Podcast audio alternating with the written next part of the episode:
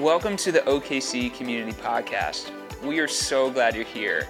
To get the latest updates or to watch this week's message, visit our website at okccommunitychurch.com. How's everybody doing? Well, it's really, really, really, really good to be with you. And I don't know about you, but I just am reminded every once in a while of the gift that it is to be together and to, to worship together as a church family. And uh, I hope you feel that this is a gift, and uh, because I, I, believe it is. And, and, I'm just grateful to you, grateful to those of you on live stream. Um, we love you, and we hope you're doing well. And I, I just want to begin before I pray, I'm going to pray in just a minute and let Robbie leave, but I'm going to, I'm going to keep him up here for just a little longer. Um, but I want to read from, from Matthew chapter 7, starting in verse 24. This is going to be our central text for the day, and this is right at the end of the Sermon on the Mount. Uh, Jesus is wrapping up this amazing sermon where he teaches about life, and he says some really powerful words about the idea of practice. So, everybody, right now, just we're going to get into this. Everybody say practice This is what we're going to be talking about today. So let me just read right here Matthew chapter 7, verse 24. Therefore, everyone who hears these words of mine and put, puts them into, say it with me, practice, is like a wise man who built his house on the rock. The rain came down, the streams rose, and the winds blew and beat against that house, yet it did not fall because it had its foundation on the rock. But everyone who hears these words of mine and does not put them into practice is like a foolish man who built his house on the sand. The rain came down, the streams rose, the winds blew and beat against that house, and it fell with a great crash. When Jesus had finished saying these things, the crowds were amazed at his teaching. We're going to talk a little bit about teaching today because he taught as one who had authority and not as their teachers of the law. So Jesus says something here that's critical. He says, If you don't practice the things that I teach, you are foolish. But if you do practice the things that I teach, you will be wise. I don't know about you, but I've read that passage, I've heard that passage my whole life, and I used to think it think of it in this way. I used to think the person who was building their house on the sand had rejected the teachings of Jesus that they had been someone who just, you know, said, no thanks, I'm going to go with the ways of the world instead. But what that's not what this scripture says. The scripture actually says, hey, you may hear the teachings of Jesus, but you're going to have to put them into practice. Meaning, you may believe the things that he said, you may receive them and think these are good teachings, but that doesn't mean you actually will actually go do them. And he says, if you hear them and you don't do them, well, you're foolish. In other words, we can say it this way Have you ever met a Christian who believes what they believe, but doesn't really do anything they believe. Before you say, well, I'm glad that's not me. Before you think, oh, those poor people that do that. I want to dig into this because I think there's some things that we all need to start practicing. Are y'all with me? Let's pray together. Holy Spirit, we invite you to come. We want you to do what only you can do. We're open today to your, to your word. And as we sang, we don't make room for you to do whatever you want to do today. We pray this in your name. Amen. All right, so we're in this series called The Way of Life. And we've been talking for a number of weeks about the teachings of Jesus and the fact that they actually orient us to a way to think about things, a way to do things, and of course, a way to live in accordance to the ways of Jesus, because Jesus had a particular way of life. And he tried to teach us those ways and a number of different number of different things that he taught and ways that he lived. And so last week I said something to the effect that we should not only live our faith as willing people, but that we should also possess a passionate want to. Meaning, we can't just live willing to serve or willing to give or willing to worship or willing to do spiritual practice. We should actually want to do those things. We should want to serve. We should want to give. We should want to do spiritual practice. We should want to worship. And so the relationship between the want to if you will, and the things we do is actually very central to Jesus. And we'll talk a little bit about desire and want to next week. But I think we would all agree with this that a lot of times we don't actually want the right things. And because we don't want the right things, we don't actually do the right things. And, and I, so we're going to get into that a little bit. But Matthew chapter 7, Jesus clearly says something right here that you better practice what I've taught or life is not going to go that well. And um, I want to talk about this today because I believe for a lot of us, this is going to be really, really impactful in the way we live our Christian faith. You know, in this faith, I would, and in, in this case, today, I would like to define this word practice the way a doctor defines it. You know, when a doctor opens a practice, it's, it's, they're going to go practice real medicine. You know what I'm talking about? Like they open the practice and it's like game time is on, they're doing it. As opposed to an athlete, a practice is something different. It's what you do before the real game, right? And so, uh, you know, Allen Iverson, famous NBA player and philosopher, once said, he said, We're talking about practice. We ain't talking about the game, we're talking about practice. And in this moment, he devalued, if you will, the importance of practice.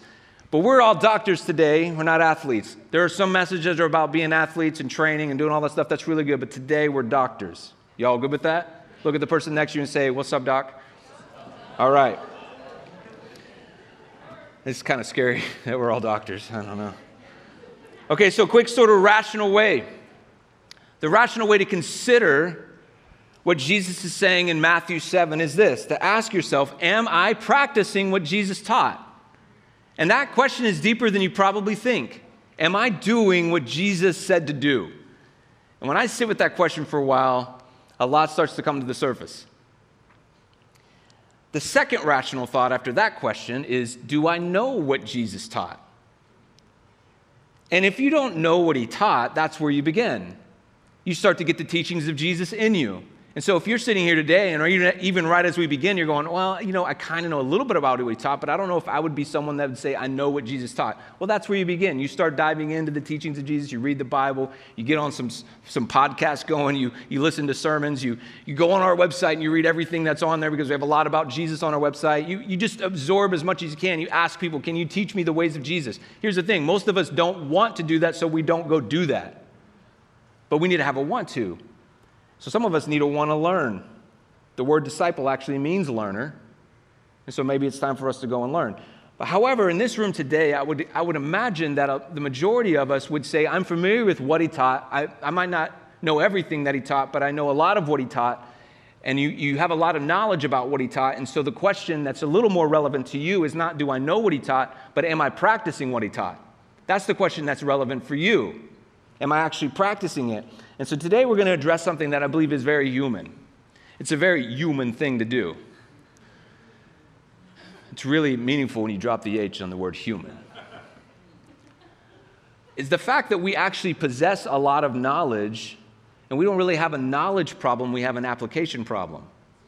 And what I mean by that is, of course, that we know a lot about a lot, but it doesn't always shape what it needs to shape. And when I was thinking about this for my life, many people of us, we know a lot about what Jesus taught, but we don't actually go and practice what he taught, at least not in whole. It's the possession of knowledge without application. And I'm not sitting here saying that none of us apply anything that Jesus taught, but I just want us to allow this, this thought of what Jesus presented in Matthew 7 to start to sink into our heart today and allow us to at least ask some good questions about our own lives not in a way of judgment, not in a way of shame, but in a way of reflection, in a way of hope to become more of who Jesus called us to be. And so when we challenge and we push and we sharpen one another, it's for the hope that we will actually grow in Christ Jesus and become mature, attaining the whole measure of Christ. So we no longer will be tossed back and forth by the waves of this world, right? But we'll be able to stand firm because our house is built on the rock and it will stand any storm that comes against us. How many of you feel like there's a storm in life? So every once in a while, we abandon the things we know, right? And we do what we want. I'll give you an example of what I mean in an everyday circumstance. How many of you guys like to drink coffee in the morning? Raise your hand if you're a morning coffee person. Some of you are raising your hands, some of you are not. Some of you are building your house on the rock, some of you are building it on the sand. I'll let you figure out which one's which, all right? So I'm a morning coffee person, but here's the thing I'm not a big drinker. I don't know if that's what you call it, but I don't drink a lot of coffee. I don't. I typically drink one or two cups of coffee a day. That's my limit. Uh, that's what I drink. That's just what I do. If I drink more than a couple cups, bad things begin to happen to my body. Some of you probably know uh, th- about this as well. And there was a day a few weeks ago. There was a day a few weeks ago. It was the Cap City Connect Day. The Cap City Coffee Shop was open, and I thought, I've already had my coffee today, but look at this great new ministry that's happening in the ministry of coffee. And what's and these great baristas that are here, I got to show them my love and support for their skills. And I said, What's, what the heck? Three cups won't hurt me. So I say, I would like to have a double shot pH Delight oat milk latte, please. That is a Cap City special. If you don't know it, get it. So here's the thing. I was like, I want that. And they were like, yes, of course. They, and I drank it. It was delicious. It was wonderful. And, you know, I did feel a little bit shaky after I drank that third cup. And I have no idea why, because I went past my two cup limit. I have no idea why, what possessed me in this moment. But I thought, you know what? I should just go ahead and do four cups today. and so, of course, I ordered another double shot latte. This time it was a toasted caramel latte. You know, I was just trying it out. I mean, why not? They're free.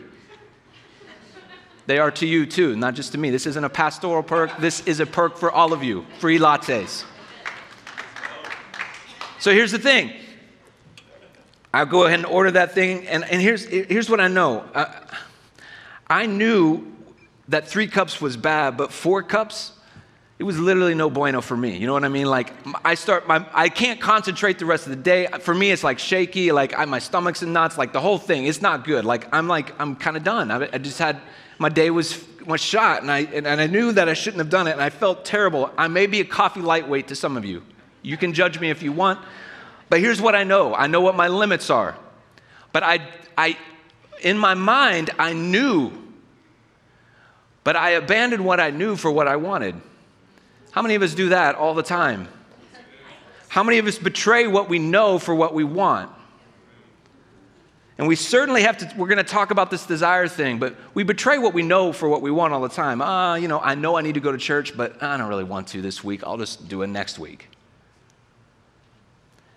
Here's Jesus saying, if you don't put it into practice, the things that I taught you, when the storms of life come, which I would say, like I mentioned a moment ago, is right now for many of us. When the storms of life come, you're not going to make it through. This is what he says you're going to be wiped out by the storm. So Jesus says you have to practice what I taught you if you want it to work. My ways only work when you do them. How many Christians want Jesus to do a lot for them without doing a lot?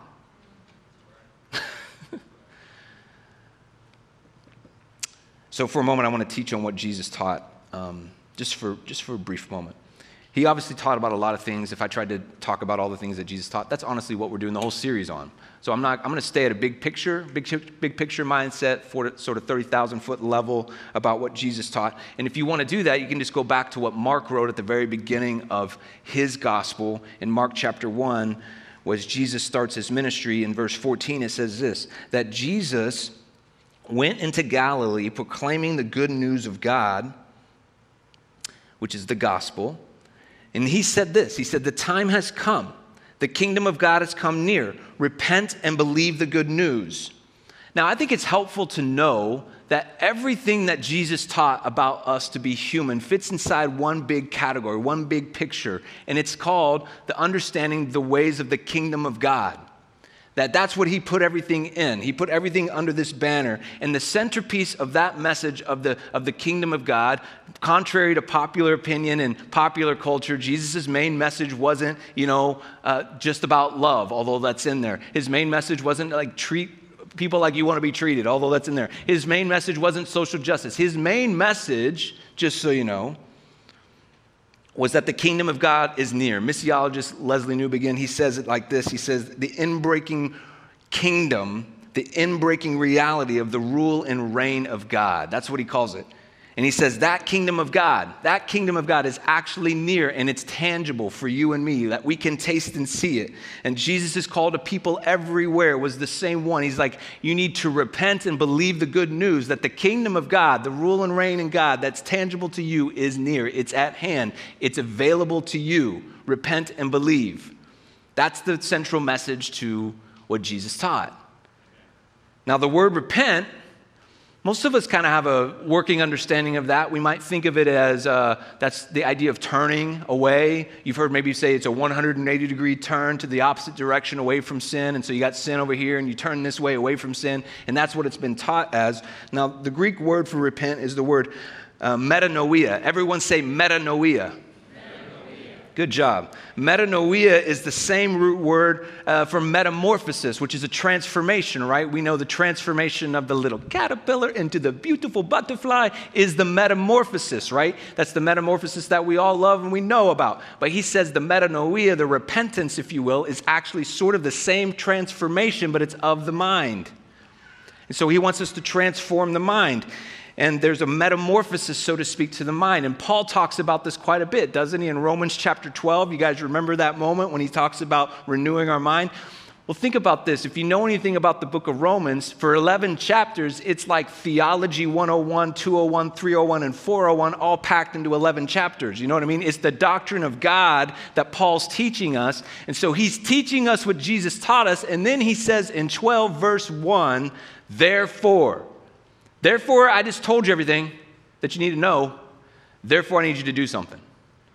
Therefore, I urge you, brothers and sisters, right, in view of God's mercy, uh, to offer your bodies as a living sacrifice, holy and pleasing to God.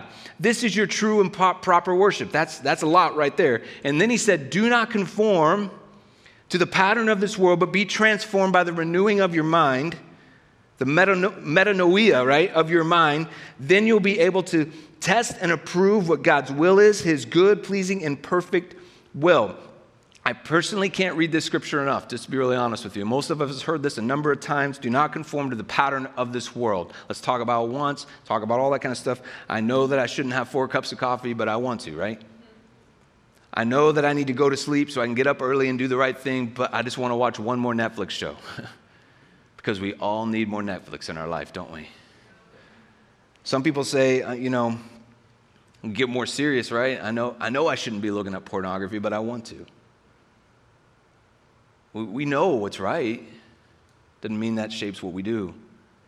I know I shouldn't move in with my boyfriend or girlfriend, but I want to.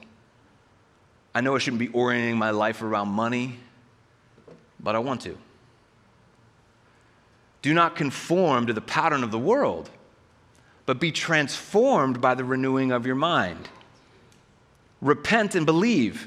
You see, the idea of renewing our mind, it actually takes time.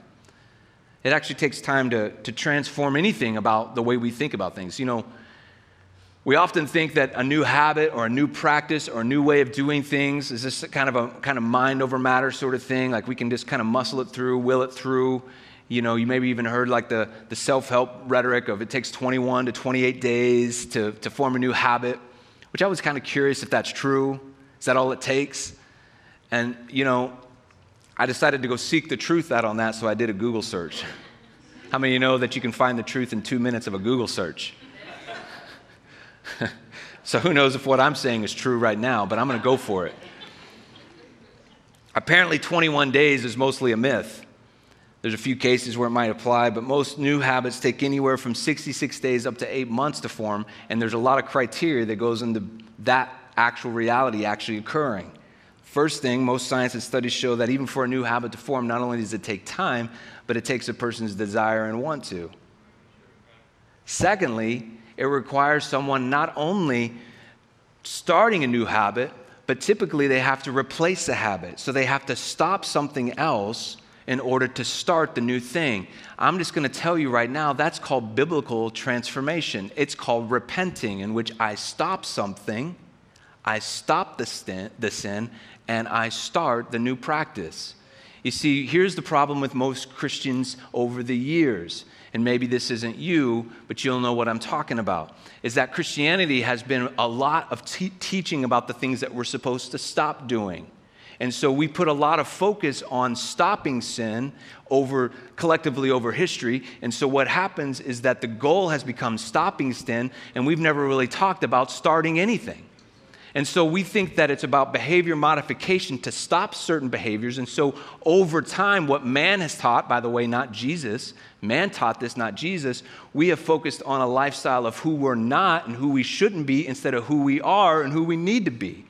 And so what happens is we grow up thinking, oh, I'm a sinner, I'm a sinner, I've done this wrong thing, God wants me to get my life right. And you've heard that over and over and over again in your life. And that narrative has fed a, a, kind of perspective of our Christian faith that it's about not doing things instead of doing things. And so we have a whole bunch of Christians that live in this world that we aren't actually doing the things that Jesus called us to do and taught us to do, called the practices. And instead, all we're doing is thinking we're holy by the things we separate ourselves from.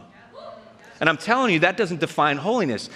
Erwin McManus says it this way he says, the tragedy of life, like it's not about the things, it's not just about stopping the wrong. It's not enough to stop the wrong and then be paralyzed when it comes to the right. If we treat repentance as only turning away from sin, we've neglected what we're supposed to be turning to. The transformation of the new life in Christ means we're actually turning to something. We can't just stop it, we have to start it. We have to turn to the way of life that Jesus taught us. And that begins with an all the way of return. I mean, this, we won't even get into this, but all the way returning to the original intent of who God called us to be in the Imago Dei, the image of God created for His good purpose. So, this is honestly a challenge for many people, more than we would like to admit. But we try. Uh, we try in a lot of ways to relate to God, but we struggle. Jesus, teaches this different story that is much less about stopping, but it's just as much about starting something new, about who to be. So Jesus taught us to repent and believe the good news. And I don't know about you, but maybe when we talk about repentance in that particular sentence or particular definition, we start to understand a little bit more what Jesus was inviting us into that he says, turn away from these false stories and these false narratives and be transformed. Put on the new mind, or as Paul says, do not conform to the pattern of this world, but be transformed by the renewal of your mind. Is this preaching? Is this, is this sitting with anybody, or has everybody already got this? Is everybody doing all right? If I say, Are you practicing what Jesus taught? Are you like, Yeah, I'm good, I got it, check? How y'all doing? Are you doing it? Am I preaching to a, to a crowd that doesn't need this? So, do we need this? Okay, good. Because I'll keep going. I was just going to end because I feel like I've said enough. You run it back. Here we go. We're talking about practice. All right. James 1. James 1 says it well, starting in verse 21. So get rid of all the filth and evil in your lives and humbly accept the word God has planted in your hearts, for it has the power to save your souls. I want you to stop some stuff, all right? But don't just listen to God's word. Oh, but James is about to say it. You must do what it says. Practice. Otherwise, you're only fooling yourselves. You're building your house on the sand. For if you listen to the word and don't obey, it's like glancing at your face in the mirror. You see yourself walk away and forget what you look like. You forget you were created in the image of God. But if you look carefully into the perfect law that, set, that, that sets you free, and if you do what it says, don't forget, uh, and don't forget what you have heard, then God will bless you for doing it. Jesus and the scriptures say over and over again that teaching should lead to practice. And I think a lot of times we get a lot of teaching in our life that doesn't really have an application. We go, wow, that was a really good teaching. And we keep going back to the same thing we were doing before. Without practice, it's only a matter of time before life takes you out with a storm. It's only a matter of time before a tragedy or a disagreement or divided society about politics or a pandemic takes you out. So there are three primary categories because I'm talking about well Jesus taught a lot of things how are we supposed to we want to practice all of them and be perfect that's that's that's not what we're saying we'll get there but there are three primary categories of practices that we learn from Jesus. And I picked this up from John Mark Comer, really quite brilliant, quite helpful to think about his practices in this way. But first of all, I'll put these on screen. The practices are based on the lifestyle of Jesus. Meaning, these are the things that he did, right? These are like his prayer habits, uh, you know, spiritual practices or disciplines that we might know about with fasting or going to church or Sabbath or worship. That's the lifestyle of Jesus. We can learn from the lifestyle of Jesus and we can adopt those practices. The second type of practices are based on the teachings of Jesus. And so there's going to be a lot of things he taught us, like that we're supposed to forgive people. We're supposed to forgive people a lot more than we're comfortable with. We're supposed, there's all those teachings from the Sermon on the Mount that we're supposed, you know, he says, do not worry, things like this. Those are from the teachings of Jesus. And then the third types of practices are based on the mission of Jesus the ministry and mission of Jesus, preaching and teaching the gospel, healing the sick, baptizing people, you know, caring for the more, poor. Those are some of the missional things of Jesus. And so there's a whole bunch of stuff in there. And here's what I know right now is that a lot of you, if you've come to church for any amount of time, you know a lot about those practices already. You already have a lot of knowledge. That doesn't mean we've applied all of that knowledge, but we do have the knowledge, don't we? So I think my question today would be, and I'll put this question on the screen what is a practice or a way of Jesus that you want to live out more faithfully?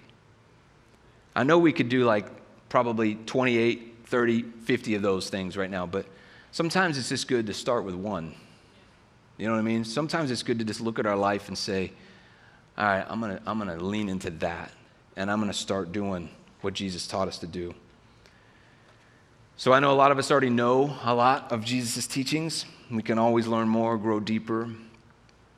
But perhaps today you can identify the gap between what you know and what you do. A lot of us know the teachings, but the truth is we struggle to, to practice them. So I want to give you a couple um, examples to help you with this question what is a practice or a way of Jesus that you could practice or live out more faithfully? So I have like 12 things that I'm just going to run through, but it's going to be seriously super quick. Um, some of these are very obvious, but sometimes you got to state the obvious. You know what I mean? Um, number one, obvious read the Bible. The question isn't, do you know that? The question is, do you do that? and do you do, and maybe it's time for you to stop waking up to social media or news feeds, and it's time to actually, the first thing you look at, the first thing you set your eyes on is the Word of God. We got to practice what He taught. And when we don't practice what He taught, the storms are going to take us out. So maybe it's a psalm in the morning for you, and that flows right into number two. We need to pray more. Maybe starting your day with scripture and prayer. Maybe you need to turn, anytime you worry about something, maybe it needs to turn into a, a moment of prayer. Maybe for some of you, it's like, I just need to start praying, you know, daily. Maybe for some of you, it's, I got to pray with my spouse. And I would say, have you ever prayed with your spouse? Maybe it's time to start. Couples that pray together stay together, statistically proven. Maybe if it's not praying with your spouse, maybe it's, it's coming to the prayer room, or maybe it's learning how to pray with your small group, or whatever it is. Number three, I put on here rest or Sabbath. Maybe you need to stop working so much. And I'm not talking just about your job working, I'm talking about working. Some of us work seven days a week nonstop. And we don't even know what it means to stop and rest in the comfort and the pleasure of God and His, and his goodness.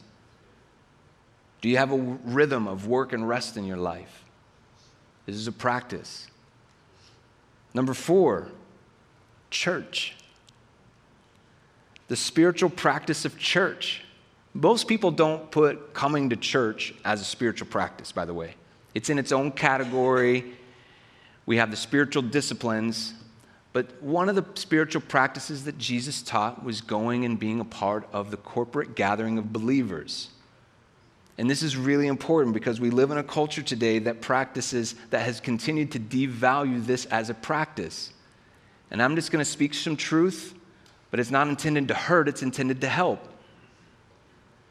There is a cultural practice that one to two times of church a week, and by the way, attending church is not church, it is the first step of it, though. We want to be the church in a whole bunch of different ways, but there is something about coming together that is really important. And attending church one to two times a week, either in person or online, has become the norm and considered great church attendance in today's culture. And I'm just telling you, it's not. Jesus demonstrated something different. He demonstrated a life in which he was at the Sabbath. He went to the temple every, not only every Sabbath, but he went every day. And we have actually, we've actually kind of uh, taken a, we've stripped down the practice of church in today's culture, which makes and elevates the need for church so much more. Meaning, when we do gather, we should make it a priority. And I'm not saying this because I'm trying to get people to be here or get online. That's not what it's about. It's like literally, literally, like I'm going, the church is hurting right now because we don't practice some of the most simple things.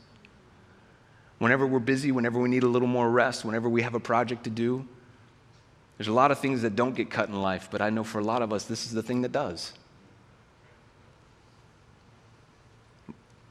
Is that all right that I said that? Jesus' ways are greater than my ways. Remember that. Number, uh, number five, read books. Um, I recommend spiritually, spiritual encouragement books of some sort. Some people can plow through three or four books a month. Some of you need like one book a year. It doesn't matter, just read them. Read them because they stimulate growth and they stimulate spiritual imagination. And I would encourage you to read them. Uh, forgiveness. Maybe this is a practice you need to, you need to do, like you're struggling to forgive people or forgive certain uh, people in your life.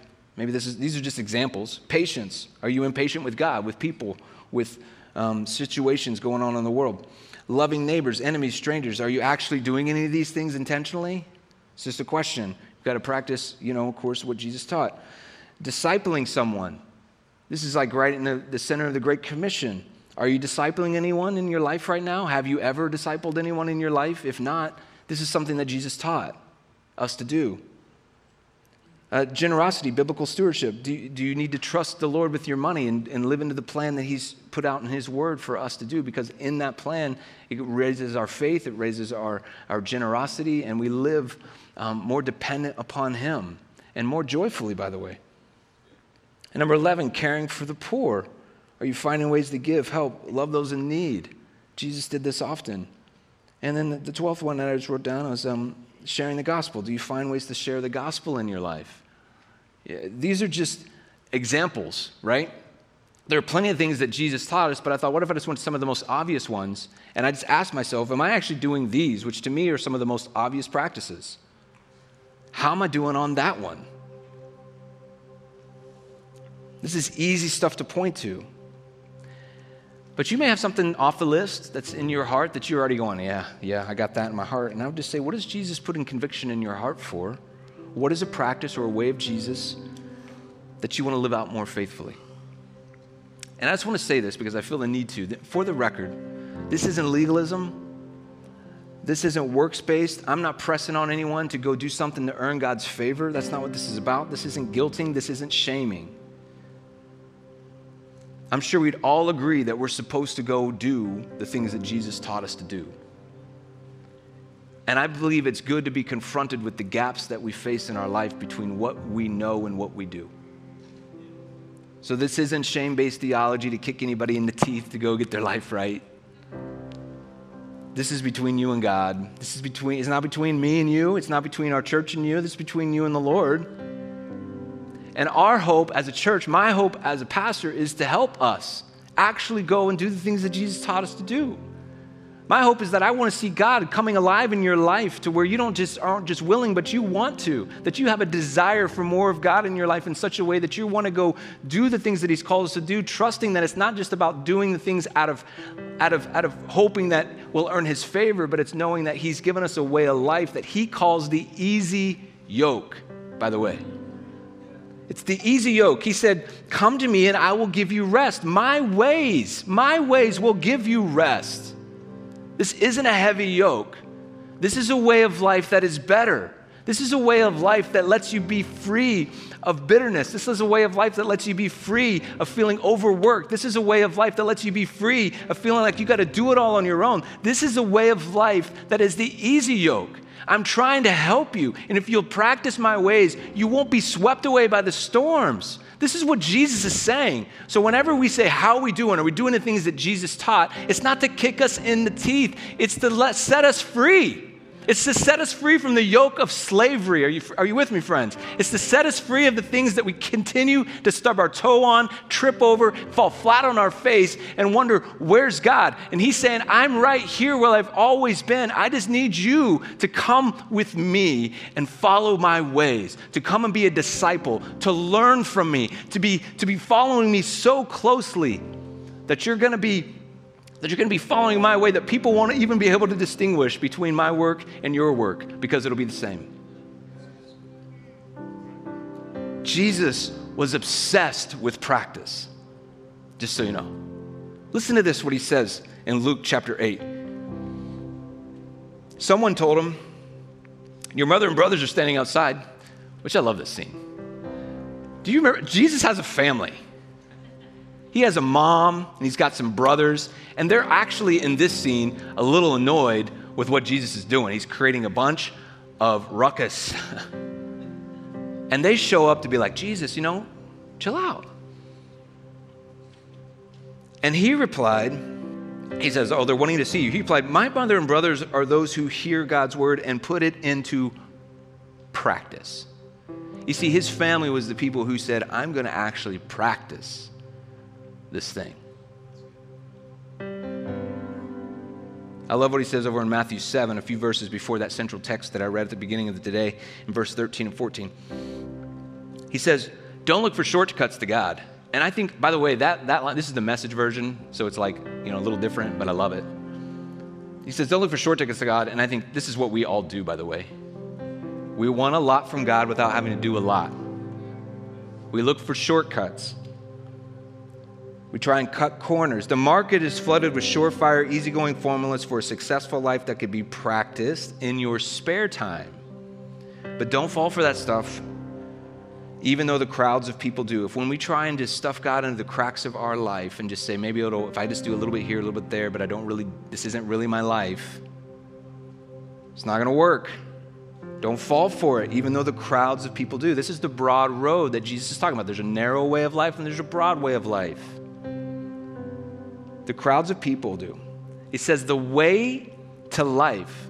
Remember, we're talking about the way of life. The way to life, to God, it's vigorous and requires our total attention.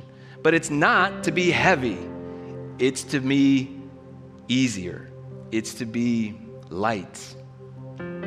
So, no matter where you are in your spiritual journey today, I would just say, that Jesus has been teaching you a way of life, and it's time for you to actually just consider all the things you already know and ask yourself the question Am I practicing what He's taught me? And if you need a list, we gave you a list. If you need some ideas, I gave you some ideas. If you need a place to start, I gave you some places to start.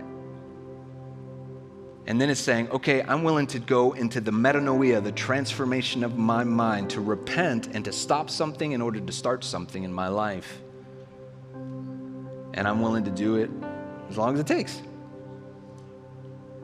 So I want to pray for you today. In fact, uh, as I pray, why don't everybody just stand, stand together, and I'm going to pray over us.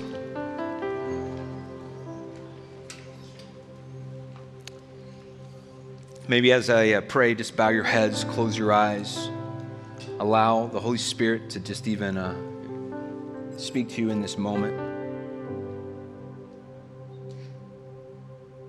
I really do hope that today, who, although maybe challenging intentionally so, it's also encouraging.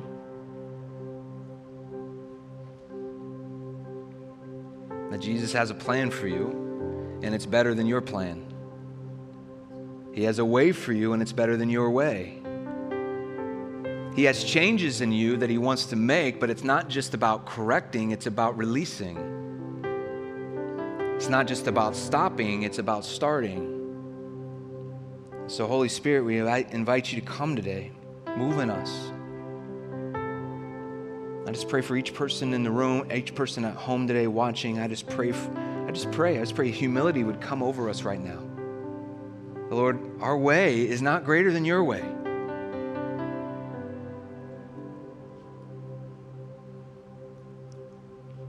Just ask a question. How many of you are already feeling the nudge from the Spirit to close the gap between something you know and the things that you do. Maybe to be more faithful with particular practice. If you're already feeling that nudge, just lift your hand real quick to say, Yeah, I, I really do want to do that. I want to practice. Just lift it up real quick. No one's looking around. I'm just going to pray over us. Father, I pray in Jesus' name that, Lord, you would guide us and lead us in the way forward. Lord, we know that faith isn't static. We know that we haven't arrived. We pray that we pray and know that this isn't an easygoing formula or shortcut, but help us be intentional to live and to practice what you've taught us, trusting what you've said as the way to our life. It's the only way that really works, and it's the only way to hope. And for some of us, we need to hear it today. It's the only way through the storm that we're facing. We pray this in Jesus' name. And everybody said, Amen. Amen.